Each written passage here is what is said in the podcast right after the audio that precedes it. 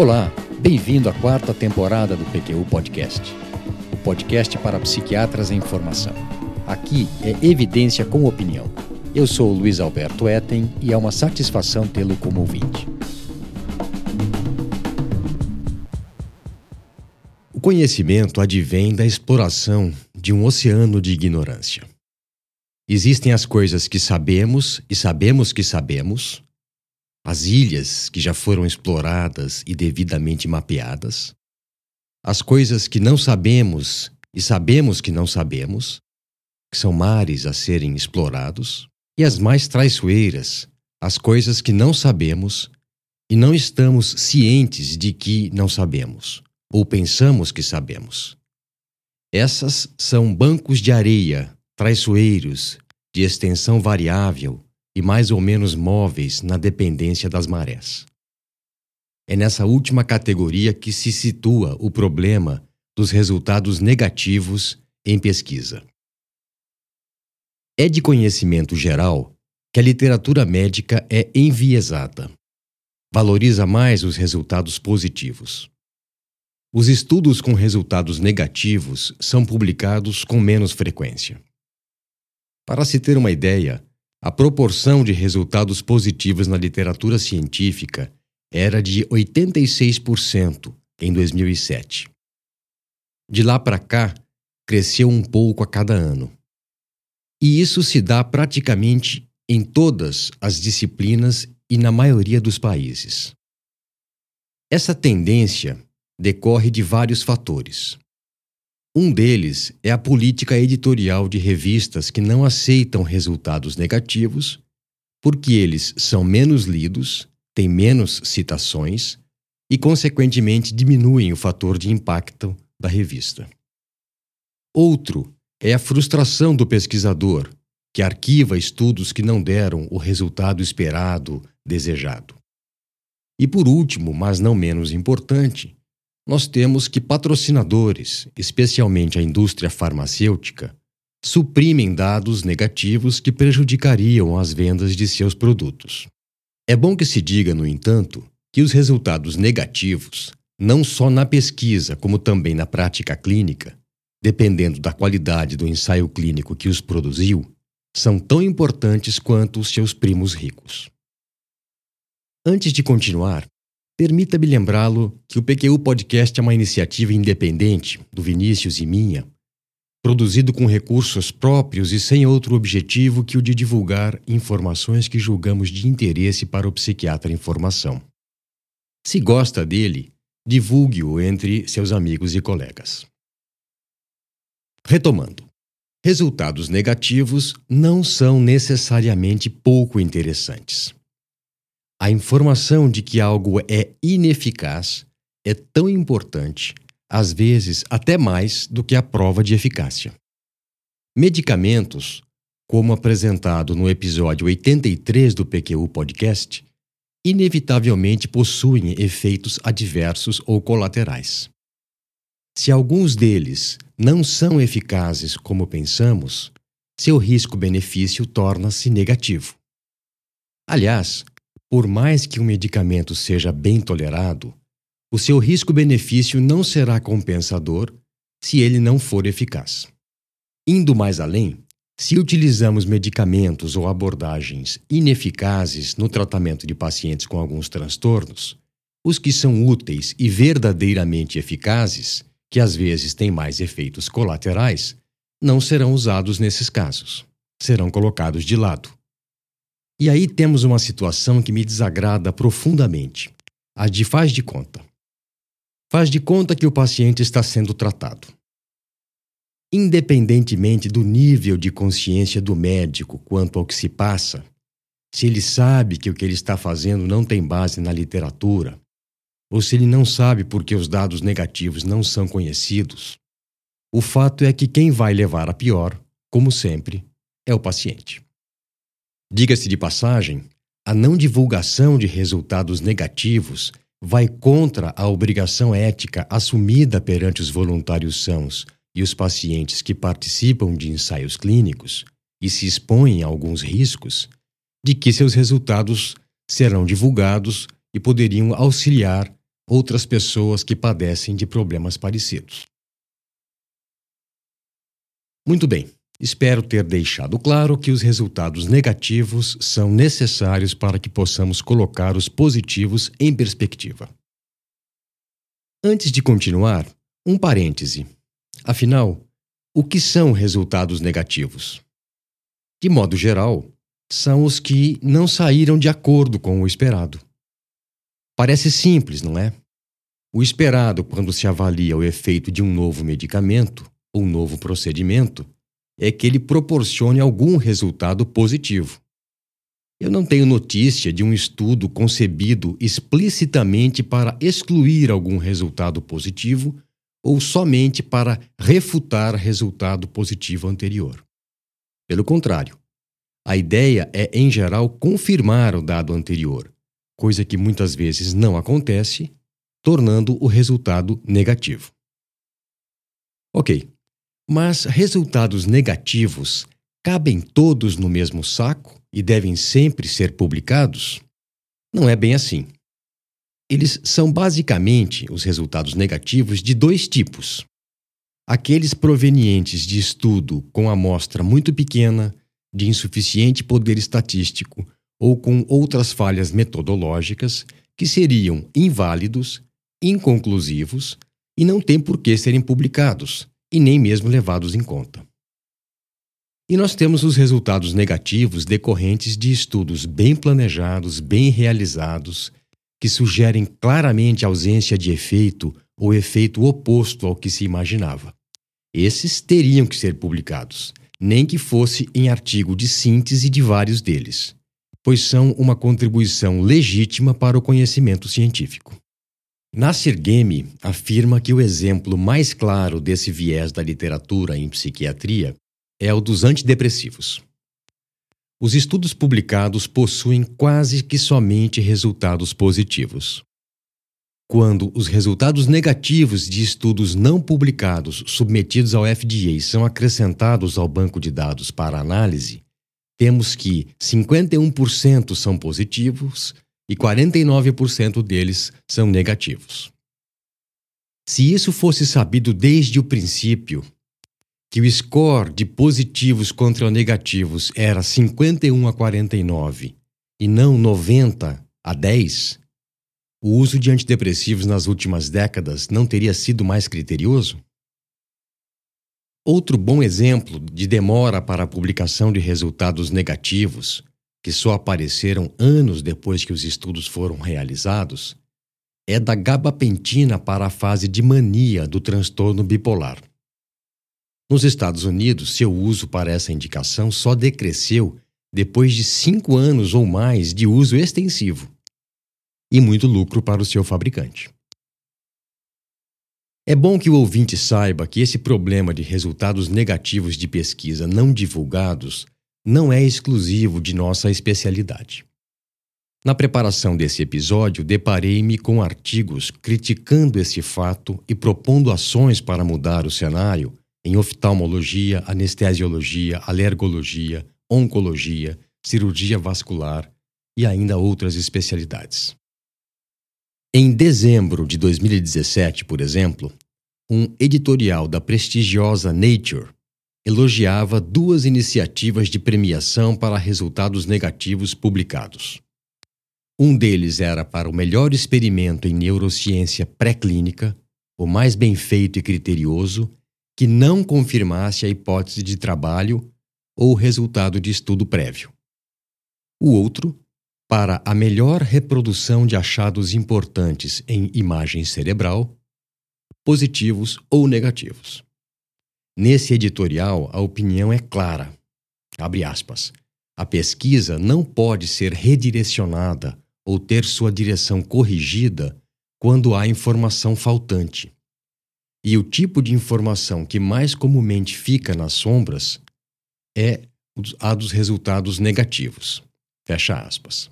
Tanto de pesquisas originais quanto de estudos de reprodução de dados. Pois bem, de volta à psiquiatria. No livro Clinical Psychopharmacology, publicado em 2019, Nasir Game conta algo que havia publicado uma década antes, mas que não teve grande repercussão à época. Ele conta que havia sido investigador, que ele era investigador principal de estudos de tratamento de manutenção com lamotrigina para pacientes com transtorno bipolar e era também membro do conselho consultivo desse medicamento, ambas atividades patrocinadas pela GlaxoSmithKline, a GSK. Isso em meados da década de 90. Mas mais do que isso, ele revela a surpresa dele quando vieram à tona, em 2006, numerosos estudos negativos com a lamotrigina, cuja existência ele desconhecia, mesmo sendo de um comitê que supostamente teria acesso garantido aos principais estudos com esse medicamento. Trocando em miúdos, de nove estudos com a lamotrigina em transtorno bipolar, revelados por imposição da Advocacia Geral do Estado de Nova York, a AGSK, tinha-se que dois possuíam resultados positivos, foram publicados e embasaram a aprovação do FDA da lamotrigina para a prevenção de recaídas no tratamento de longo prazo de pacientes com transtorno bipolar, recaídas de depressão. Dois com resultados negativos nas medidas de desfecho primário, um em pacientes com transtorno bipolar de ciclagem rápida e outro em pacientes com depressão bipolar aguda, e que foram publicados com ênfase em medidas de desfecho secundário. E cinco com resultados negativos envolvendo pacientes com transtorno bipolar de ciclagem rápida, depressão bipolar aguda, mania aguda e que até então não haviam sido publicados. Alguns não foram publicados até hoje. Pois então, a não publicação desses dados contribuiu para a criação da impressão clínica de que a lamotrigina seria um antidepressivo atípico. Outro fator que reforçou essa crença, não de todo ruim para o seu fabricante, diga-se de passagem, foi o efeito profilático de novos episódios depressivos em pacientes com transtorno bipolar, tomado como base para se presumir efeito antidepressivo em episódios de depressão. Na verdade, com o conjunto de dados hoje disponível, a lamotrigina pode ser considerada eficaz apenas no tratamento de manutenção do transtorno bipolar, particularmente na prevenção de episódios depressivos, mas ela se mostrou inútil em casos de mania aguda, depressão bipolar e de ciclagem rápida. Game afirma que o FDA, de uma certa maneira, encorajava esse estado de coisas ao não considerar que os ensaios com resultados negativos pudessem fornecer alguma informação. Eles pensavam que eles eram simplesmente estudos falhos, dose muito baixa, problemas de amostragem e que fizeram com que a taxa de resposta fosse nula, e não verdadeiramente resultados negativos. A verdade é que, até há bem pouco tempo, dois estudos com resultados positivos com um medicamento de novo, esse não é um fenômeno exclusivo da psicofarmacologia clínica. Independentemente da quantidade de outros estudos mais com resultados negativos, era suficiente para que o FDA aprovasse a indicação proposta. Resumo da ópera: o FDA determinava o mínimo necessário para a aprovação de um novo medicamento ou nova indicação de um medicamento já no mercado e a indústria fazia esse mínimo necessário. Ou melhor, fazia o possível para obter esse mínimo necessário. Daí nós do PQU Podcast vermos com bons olhos as iniciativas de sites em que se registram todos os ensaios clínicos em andamento, como o clinicaltrial.gov. Mesmo que eles não forneçam resultados, pelo menos se tem uma ideia do que está sendo produzido pesquisado e há possibilidade de seguimento desses estudos. Para que você tenha a história completa, começo, meio e fim, é justo que saiba que a GSK acabou publicando alguns dos dados negativos da lamotrigina em transtorno bipolar em um artigo de síntese. Publicou também uma meta-análise dos estudos da lamotrigina em depressão bipolar aguda. Essas providências, entretanto, é preciso que se diga, foram tomadas com atraso, anos depois que a medicação já estava sendo explorada comercialmente com a indicação de antidepressivo sem menção aos resultados negativos, e claramente como uma medida de redução de danos à imagem. Obviamente, sua repercussão foi muito menor do que a dos artigos publicados em periódicos com fator de impacto alto e repercutidos pela mídia. A ciência da medicina, ou, como costuma ser denominada, a medicina baseada em evidências, não pode ser levada a sério e certamente não é válida se somente dados parciais, positivos, são contabilizados. Mesmo as meta-análises com extensos bancos de dados não fornecerão sínteses confiáveis se não incluírem os estudos com resultados negativos, nem sempre fáceis de se localizar na íntegra.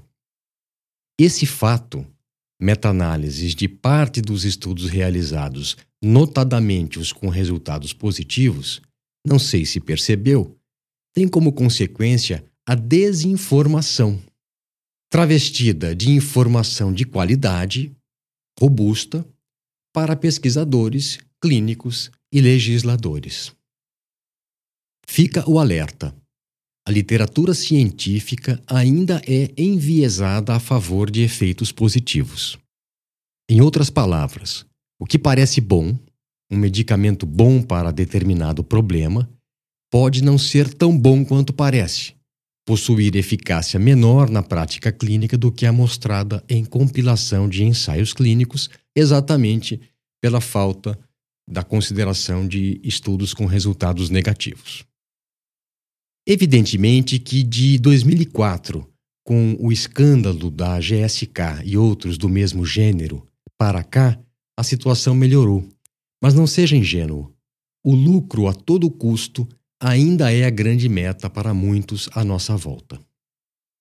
Como contribuir para mudar esse cenário e torná-lo melhor? Basicamente com três atitudes.